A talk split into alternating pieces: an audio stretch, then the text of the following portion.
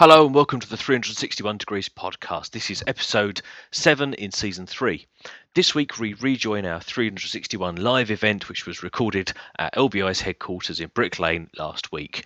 Episode 6 kicked things off with our first three questions, and we rejoin the action for question 4 of 7. On the panel are Ed Hodges, Head of Mobile for Business and Commercial for Royal Bank of Scotland, Mark Squires, Nokia's Head of Communications for Western Europe, Stephen Pinches, Head of Emerging Technologies at the FT Group, Ilicco Elia, Head of Mobile at our hosts LBI, and Rafe Blandford, Editor of All About Symbian, All About Windows Phone.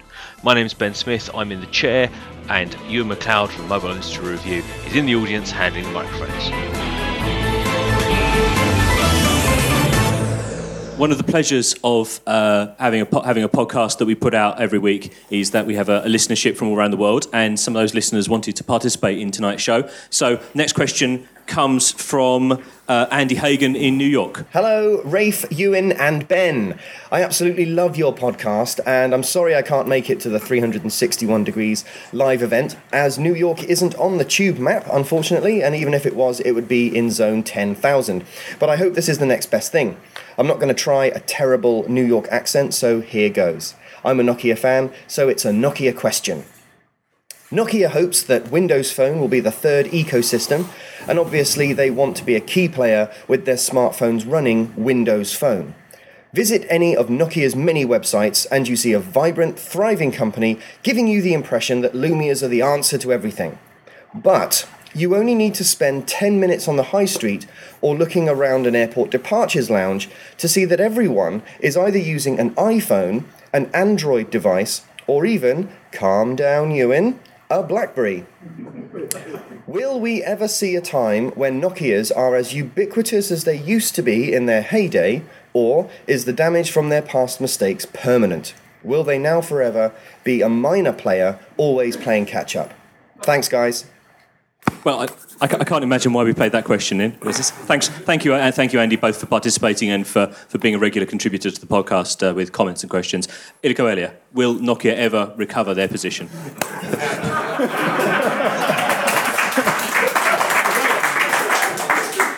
I know I, I, got time for you later, Mark Squires. I, I don't think that position is going to be attainable by anyone. Um, I think there are too many competitors in the market these days. It's a different marketplace.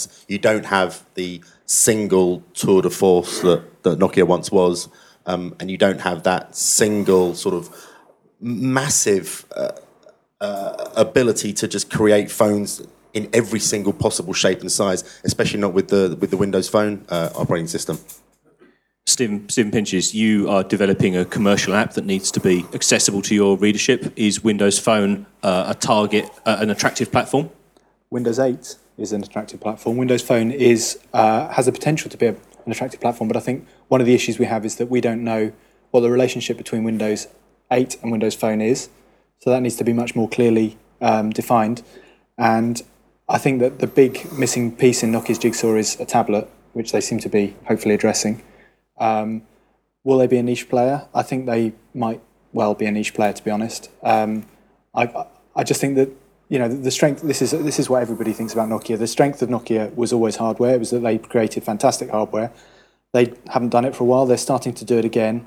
Um, if they can create something which actually you, you feel like you want to use because the hardware is fantastic, again, people people will, will turn to it. And in some markets it's worked, but they've got a hell of a lot of work to do. Mark Squires. Oh gosh, Nokia. where do I start? Um, first of all, I think there's an advantage of being as old and wrinkly as I am, which is I can remember when I first joined Nokia from Hutchison when we were a struggling company, uh, very much behind Motorola and NEC, and people were saying there's no space in the market. The truth is, there's always space in the market, and all the comments so far have concentrated on a very narrow sector of it, which is the smartphone size. So without getting into a pissing competition of who's where, let's not forget that our company is much broader than just smartphones. But talking about the Windows Phone platform, um, I think part of this that everyone overlooks is differentiation. We aren't the only Windows Phone player out there, but we are one of the few that have actually taken the platform as it exists today and added on Nokia Maps, Nokia Drive, Nokia Music, all at no charge. And in fact, if you look back at Nokia's history, there's a few things you wouldn't have without our company. Um, you certainly would have struggled to get SMS because I can remember the first 170 definitions of the whole platform. SMS, when it first came out, I can remember several operators telling me actually it was an utter waste of time um, and wasn't there. And those of our listeners who are perhaps old enough will remember originally it was a one way transit. I can remember the first um, tunes that were put over SMS, and there is a member of this audience, Ray Haddo and I, who made a proposal. Um, to actually do SMS ringtones. Do you remember that one, Ray? And we were told that it was a flight of fantasy that would never catch on. Um, actually, I can remember being told something similar about the social media as well, but we'll ignore that. Um, the fact of the matter is, much as much as we would all like to to uh, to say how well we know the market and how great it's going to go, I'll tell you something for free. Unless somebody really comes up and grabs the innovation baton and runs with it, regardless of who they are. And I like to think that it's something that we've done for the last 17 years that I've been there and for the 170 before I joined Nokia. What you'll get is a nice sort of flat black tablets that will sit there on the shelf, all that costs whatever it is. What I can tell you at the moment in less than a year is in the UK market, because that's the one where we're sitting having this podcast. To go back to an earlier question, you can buy a brightly coloured Nokia 610 for 99 quid. Now, we may not be perfect, and yes, I think we did drop the ball, and I don't think anyone in Nokia has ever made any secret about that. We've been nothing but transparent and honest, but we are still innovating even now. Can you all honestly say the same for every one of our competitors you've mentioned tonight? Honestly, true innovation. Ilicco. So just a, a bright pink phone is an innovation. And a polycarbonate cover is, but delivering that at a price point of half of your competitors is. But actually taking a platform, developing it in less than a year, and putting free apps which don't require an online connection to use maps on is. So no, bright pink maybe not be an innovation, but nobody else happens to offer one at that time, and they certainly don't offer one that if you scratch it and scratch it and scratch it, it's still bright pink because it's not just a layer. But eh, hey, what do I know? Ed, Ed is.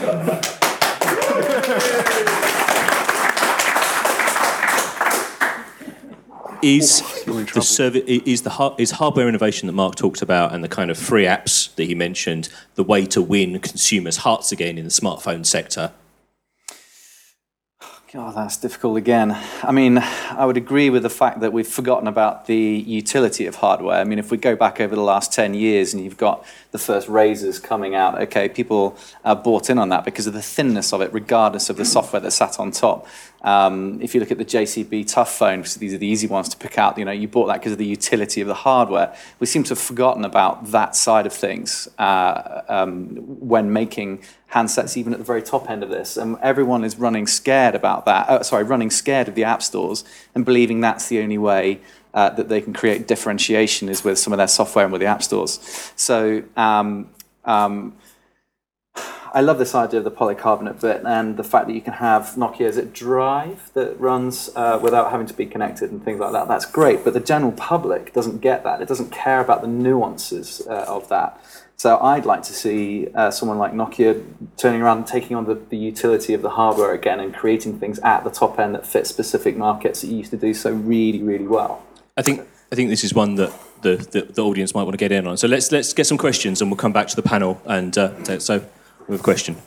Hello, I'm- Domingo. Um, basically, we were talking at the very beginning about this new, new billion of people getting into internet, and now putting it together with this discussion about uh, how can uh, Nokia still re- retain some of the volumes uh, that they have had.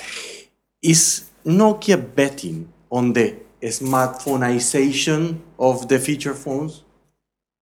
Okay, any growth of the Ashas of the semi. okay, let's uh, do- let's any other questions and we'll take them all in all, all in one go. I'd like to hear each of the panelists define what they think will be the next great innovation. Okay. Rafe Blandford. Which question do you want me to answer? I want you to answer All Jen's question, Jen's question about innovation first. I think everyone seems to think it's going to be in software and services, but I think it will go back to hardware, and I think it will be nanotechnology being uh, practical, and that's uh, maybe power, cleaning devices, waterproofing, um, and pot- potentially miracle materials like graphene. I don't think technically graphene is a miracle. Well, that, that, you know, ability to harness it and use it correctly. thank you, Ben. But uh, I think material science still has an awful lot to offer. Ilicco. I'm going to disagree and think and say I think the innovation has got to be in service, and it's probably not known as innovation, but actually giving good service will be something that people will pay money for. So it's Yeah, I a think- differentiation in commercial way in the way that services are sold. Absolutely. Stephen Pinches. Payments. So uh, I think once you've got a super simple way of paying for anything, we've talked about this earlier, um, one, you know, via a, a mobile phone, that's absolutely huge because it actually changes the, the um, dynamics of capitalism. Anyone can, can run a store from anywhere. They can just set up a store, they can run it. Um, just like that, they can sell something and they can take a credit card payment for it wherever they are. That's- Mark, if, on, if only you could change the dynamics of capitalism, you'd be fine. No, I don't think so. And I certainly don't agree with that last comment because I've never yet seen somebody in a pub say, you must get one of these. The payment system on it is stunning. uh, it doesn't happen. Um, what actually happens is um, when you make a purchasing decision, uh, you have a basis as decision where you start and people shift it. And most people are swayed by the. There's very few people that aren't swayed by those around them. Most people seek opinion, and probably the people in this room are cross representative of those people who entered a larger space and shared that opinion. And I would suspect that most people in this room are certainly good at listening to others' opinion and they use it in their decision making process. With that as a basis, I think sometimes, going back to the original point about innovation, you have to do something and shout out. 808 PureView. PureView technologies come from nowhere. How many other companies would probably have thrown that out there? We've done it. We've taken a certain amount of flack for doing it on the Symbian platform, which is all about development timescale, but it's made, I think, a difference already. And you will see improvements across the entire industry because of that particular innovation, and everyone will benefit. And I'll tell you what, there'll be a lot of people that show pictures to their friends in a pub and zoom into them, and they will go and buy products based on high res technology. Ed Hodges. Yeah, so I, I'm going to pick a particular thing that I want to see in the future um, coming soon. I'd like to see the uh, foldable screens or flexible screens moving to being unfolding I want a single device that when it's in my pocket, uh, I use it for very specific utility and productivity based apps to do something specific and put it away. And then I want to be able to fold it out into something akin to a tablet to be able to use it in a different way and even larger than that. That I, I would be awesome, uh, innovative technology for me. Our next question comes from James Bodie. Yeah, we've had a little bit of uh, talk about um, RIM and where BlackBerry are going. Um, I personally believe that BlackBerry are far from dead. They've got a there's quite a lot of life still left in the old dog yet. Uh, but to the panel, if you were the CEO of Research in Motion, which one? What would you do to rescue BlackBerry today? Good man. Stephen Pinches. I think a partnership with a financial. No, um, uh, I think uh, they need to have. I mean, the, the biggest shock with RIM was that they diversified their operating systems. It was, you know, a, a pretty desperate move. Uh, and I think, you know, if they can fold um, you know, the, the operating systems in the playbook, back onto the, the handset successfully, um, they. They, they may they may stand a chance, but I'd be interested to throw the question back to you actually and say when you say RIM have got a lot of li- life left in them, you know what is their USP and why do you see that? What's their competitive advantage over over their competitors? Well, RIM or BlackBerry are selling a darn sight more than just handsets. It's a complete solution with a whole load of corporate infra- infrastructure, uh, which allows the customers, principally the, the big corporate players, to exert a whole load of control and security uh, upon the users. So uh, we focused on, handsets, but there's a lot more to uh, the system than just handsets. But I mean, haven't all of those? I mean, I, wouldn't RIM argue that actually even even that USP isn't where they're focusing their efforts because they've realised that actually a lot of companies can can get the same security benefits, the same uh, benefits in terms of infrastructure without a bears. Um, so. You know, actually, th- th- they need to focus on the hardware just like everybody else, and they need to actually make their phones better to use and nicer, and that's the only way that they're actually going to gain market share. Rafe Blandford, you're the uh, chairman of uh, RIM. What do you do? Well, well, the temptation is to give a glib answer and say I'd, I'd run screaming from the room. Um, but actually, I, I actually don't think BlackBerry is a, as bad as some people seem to think at the moment. You know, if you'd asked me five years ago, I'd have said they're in trouble, but they've demonstrated their incumbency effect in enterprise is really very significant indeed.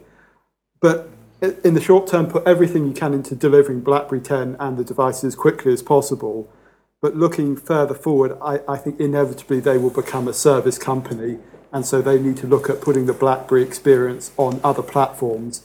Now, be that Windows Phone, be that Android, or even, I- can't really see them partnering with um, Apple, to be honest. So I, I think they have to play to their strength, which, as, as James said, is really the bit that sits in the back end. Mark, um, Nokia and RIM were both called problem children a few years ago, and Nokia made a big the burning platform announcement and made a big strategic change in, um, in smartphones, and RIM uh, promoted an insider and sustain, you know, sustained its uh, its existing strategy. Um, what would you do if you were chief exec of RIM? I probably wouldn't comment in a forum like this. Um, it's it's long been a it's long been a, a, a tenet of mine not to actually do that with our competitors, and I hope you'll forgive me for not commenting on this occasion. I actually think there's a lot of people in this room who understand RIM far better than I do because I have a completely different viewpoint from inside the company. But if you push me on it, I'd play to my strengths, and I think we all know what they are. And I think Rafe gave a very good answer. Ed Hodges. Yeah, I'm, I'm afraid I follow on with uh, with Rafe. I'd bring BB10 out as soon as I can for the cu- uh, customer retail side of the, the business, uh, and I'd look to retrench heavily back into uh, enterprise and uh, uh, the business side, the commercial side. Okay, so let's go. Rafe Mr. Rim on this podcast. That's a, that's a new one on us, actually. Certainly not a certainly not a moniker he's going to be keen to keep, is it? okay, so let's let's go out to the audience. Um, anybody there who fancies being the chairman or chief executive of RIM? Hands down. Quite well Uh, paid. Have any, any questions?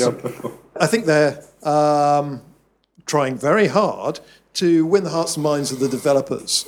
Um, they've uh, appointed a chap called Alec Saunders, a good friend of mine, actually, very, very capable individual who's going out and he is steaming into the developer world. Uh, he's resourced to do it. He's got something of the order of 150,000 uh, OS 10 devices to give away to developers to uh, get them enthused about developing for the platform.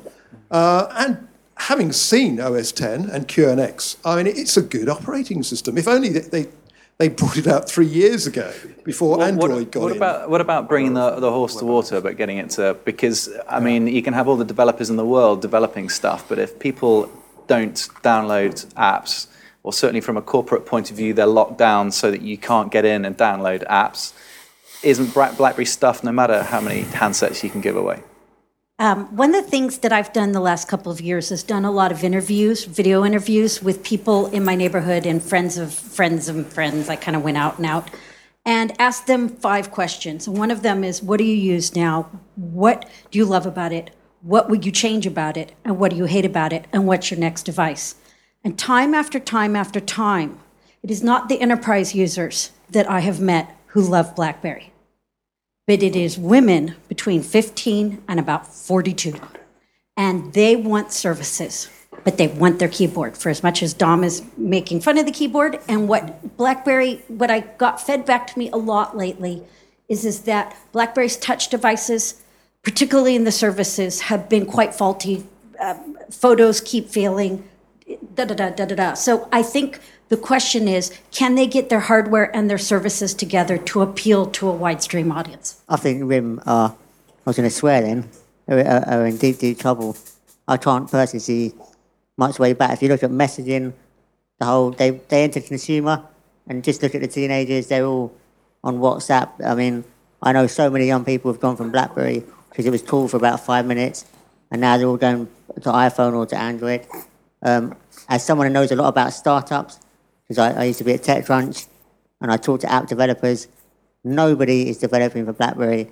First, second, third, as much as you can chuck money at developers, they go where, where the people go. Just look at WebOS. Developers loved it. They thought it was cool.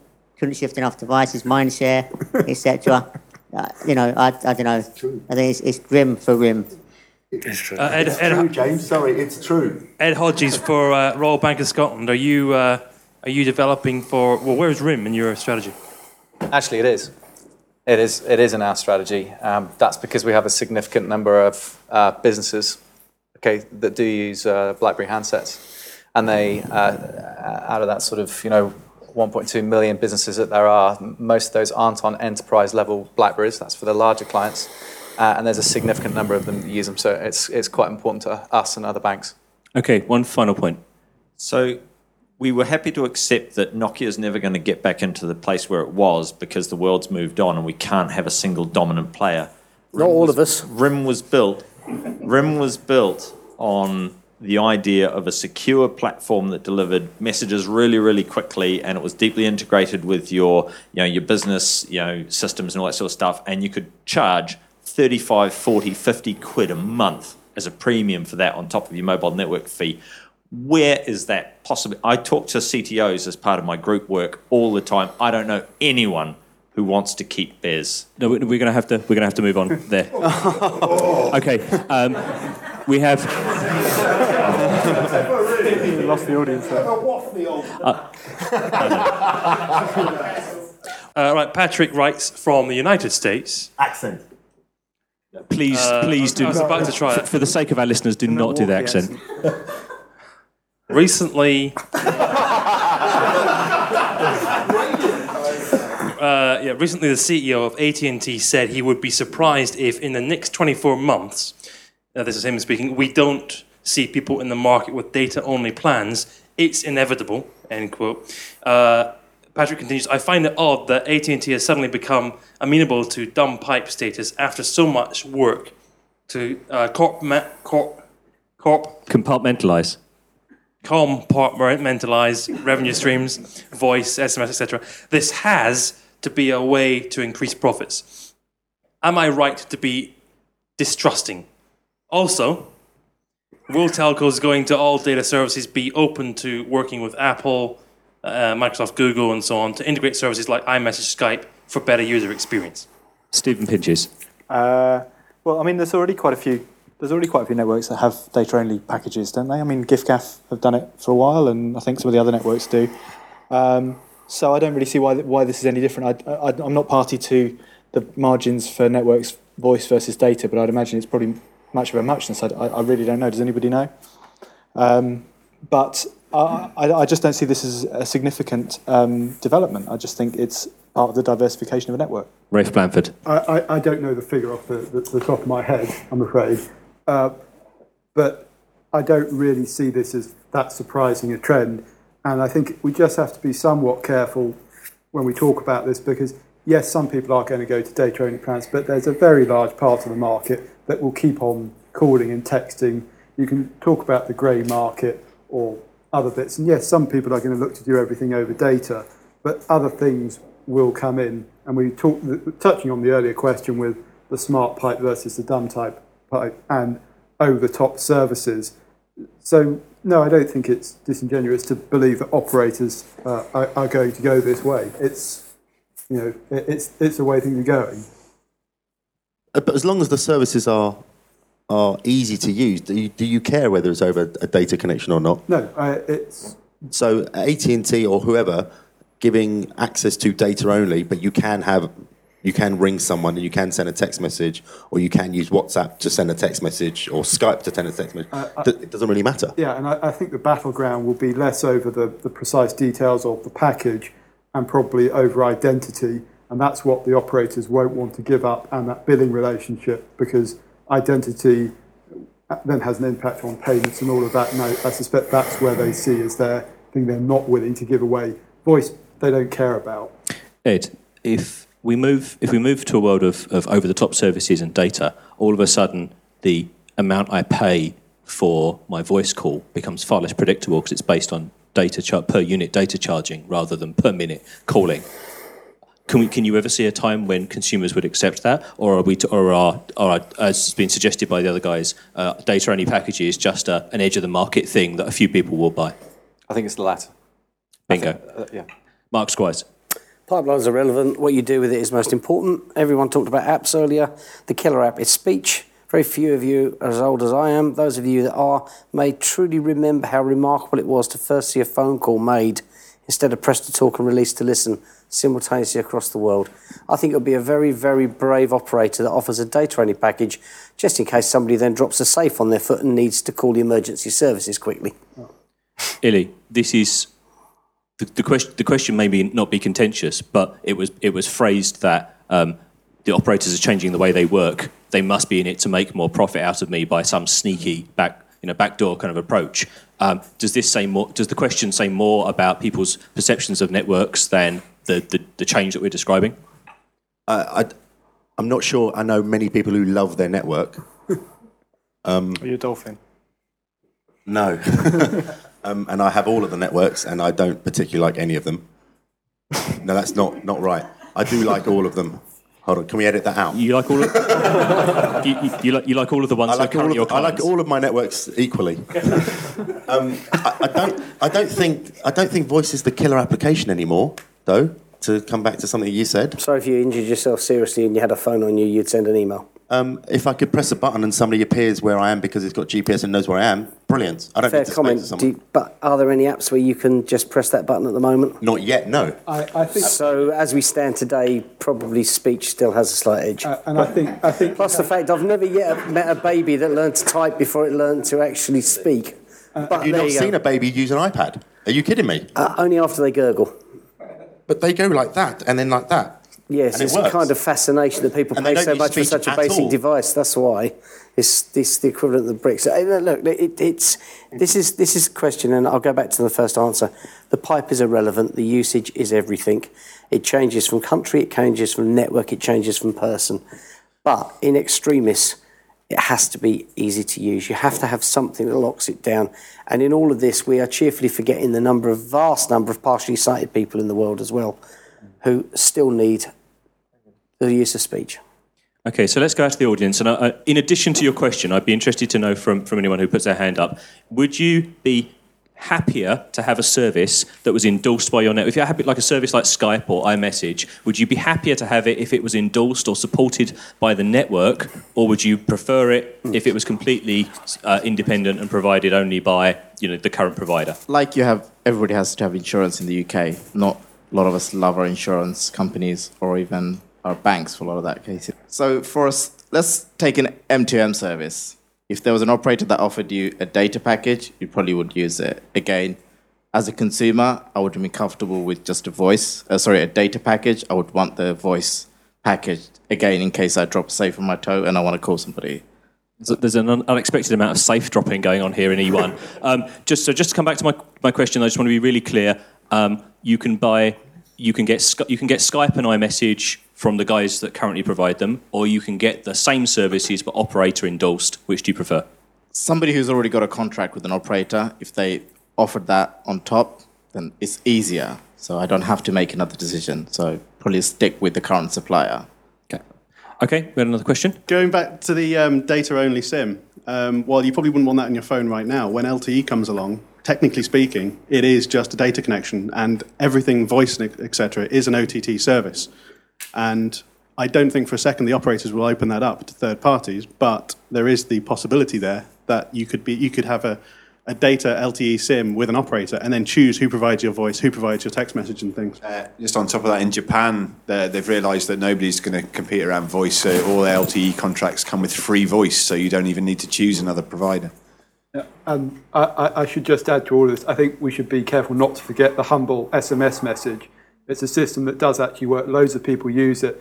And it's not just going to be person to person in the future, it's going to be machine to machine and application to person and all that kind of thing because it's a robust, well known transport mechanism for messages. Last question of the evening, I think, because we're running short of time. Uh, Claire Griffin, please. When we look back at 2012, um, does the panel think there will have been any game changing innovations in mobile?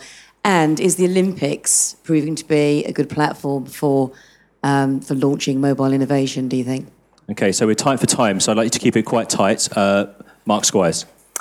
Um, I'll take it the other way around. I don't think the Olympics has been great for innovation because I think actually everything's stopped so we can make way for it, but I think it's great for London and other parts of the country. Um, game changing, I'm not allowed to say PureView again, everyone will get upset, but I'm going to say PureView again. Uh, Ed Hodges. I think payments are coming along much faster than expected. So not that I'm bringing it into an area I know more about, but uh, yeah, I think that's happened much faster. I don't think there'll be a one single that's exceptional. Stephen Pinches. Um, I'm going to build on that a little bit. I think that payments, we're reaching the point where it, it, it is becoming, as I said earlier, it's becoming a, a, something which is going to change things radically. But it's the confluence of payments and mapping. Um, so the amazing announcements we've just heard about uh, Apple. Um, I'm joking, I don't know. I don't know what they've announced, but I'm sure, I'm sure it's amazing. Turn by turn navigation, it's cutting edge. But I'm talking about. I'm not. I'm not talking about navigation in terms of in your car. I'm talking about um, you know internal internal navigation in terms of um, you know being in, in a shopping store, being able to know where someone is in a shopping store and be able to tie the payments to that, that kind of thing. Uh, maybe it hasn't happened right now, but I think there's a promise that by the end of the year we might have some services live which are doing that kind of thing. Okay, we're going to come back to uh, mobile money in a second because it's a theme I want to touch on. But first of all, Ilicco, 2012, what will we look back and think of as innovative, and do the Olympics provide a, gra- a proving ground? Are, are the carriers actually going to? I, I know they promised to have you know Wi-Fi in all the stadiums that worked and allowed you to get sort of second screen type information whilst you're watching the games. I don't know actually if anyone. No, people are shaking their heads. So that was meant to happen. I remember going to some meetings earlier or last year where they were talking about that sort of stuff, and I just think all of that's a bit. It'd be, it'd be nice. I think the answer is we don't know yet. Also, the the Wi-Fi that's been rolled out on the tube uh, is being available, but I don't think anyone's stress tested it yet to see how how, how you know, fit for People purpose will be able to watch the games because they haven't arrived in time because the tubes have been delayed. So. I, th- I think the BBC's internet Extra coverage of the Olympics is going to be awesome. I'll Mm. say that now. I think that's going to be absolutely awesome. The idea that you can watch, mm, uh, you know, was it 24 games all at the same time? don't know how you do that. But uh, the fact that you're going to, I think every single event is going to be live and watchable. Rafe Blandford. I think on Olympics, for me, uh, it's about the first Olympics as a companion screen, the really big consumer awareness of that. And it may be something as simple as following the Twitter stream as you're in the stadium or watching TV. You have your iPad or your phone as a second screen to the TV or a second screen when you're in the stadium. Much as we're doing this evening with the Twitter wall. Absolutely. And for 2012 innovation, I don't think people will look back and say it was the, um, the year that uh, Metro and Windows 8 came out. There's a question over whether it will work or not, but if it does work, people will look back and say that was the coming together of what the computer sitting underneath your TV, the computer in your hand, and the computer on your desktop. And I think people underestimate quite what an impact that may have. Okay, let's go out to the audience. Uh, can any, does anyone think that 2012 we're going to look back and think of as a year uh, of pioneering innovation in mobile? There's a lot of people shaking their heads. Anyone think it was? Anyone? Anyone think? Anyone think that there's a particular area that we're deficient in? You know, who who needs to try harder? battery life. I mean, th- this is the, the big killer. I bought an extended battery, which gives me nearly, very nearly 15 hours of, uh, of good use, which is just about enough to go through the day. I don't understand how anyone is going to uh, navigate on the tube and, you know, try and find the directions and get to the Olympics and try and stream and get even halfway through the day uh, without needing to plug in somewhere. Thank you. A few more hands going up. Ewan's moving up speed. coverage, which is by geographical area, but also talking about the, the Olympics and and even in the pageant, that you have a lot of people together there trying to communicate, and there's no access to the, to the network. And we already know from existing sort of stadia, Wembley, Twickenham sort of stadium, that that can be a problem. Um, actually, I find myself, sorry, James Watley, hi. Um, I find myself agreeing with Rafe, actually, in regards to what innovation will be defined in 2012. And I think two screening is the thing that's coming in this year. Given um, at E3 the announcement of Xbox Smart Glass, for example, um, the amount of c- cool, quite fantastic second screen apps for iPad, zeebox, for example, um, moving those over to second screen information around Olympic games that you're watching on your phone, depending what service you're on, no matter what. But I think two screen is definitely the thing for 2012. Before the before this evening started, we were next door. We were watching the England game, and throughout the adverts at half time, there was advert after advert for mobile banking, uh, for mobile payment services. Um, why on earth, oh Stephen, I'm going to come back to you on this one. Why on earth would I want to stick a credit card on a mobile phone? Well, you already have, uh, or the likelihood is you already have if you have a PayPal account. So, you know, I, I don't necessarily think that you will. I mean, we use pay, uh, credit cards at the moment ma- mainly because um, some of the other options aren't as mature as they, they should be. But I think uh, no one wants to enter a credit card. People have already entered their credit cards probably in Google Wallet, in, in PayPal, and a number of other services. Uh, they've also got their mobile phone bill attached. So I think the answer is no one wants to enter a mobile uh, credit card. number in a mobile, and they won't be very soon. Uh, just quickly, Ellie, do you think that we will look back and think that mobile payments, mobile wallets, was the uh, innovation of 2012? I'm, I'm not sure this year, but who would have actually thought that the Visa and Mastercard were known as the good guys?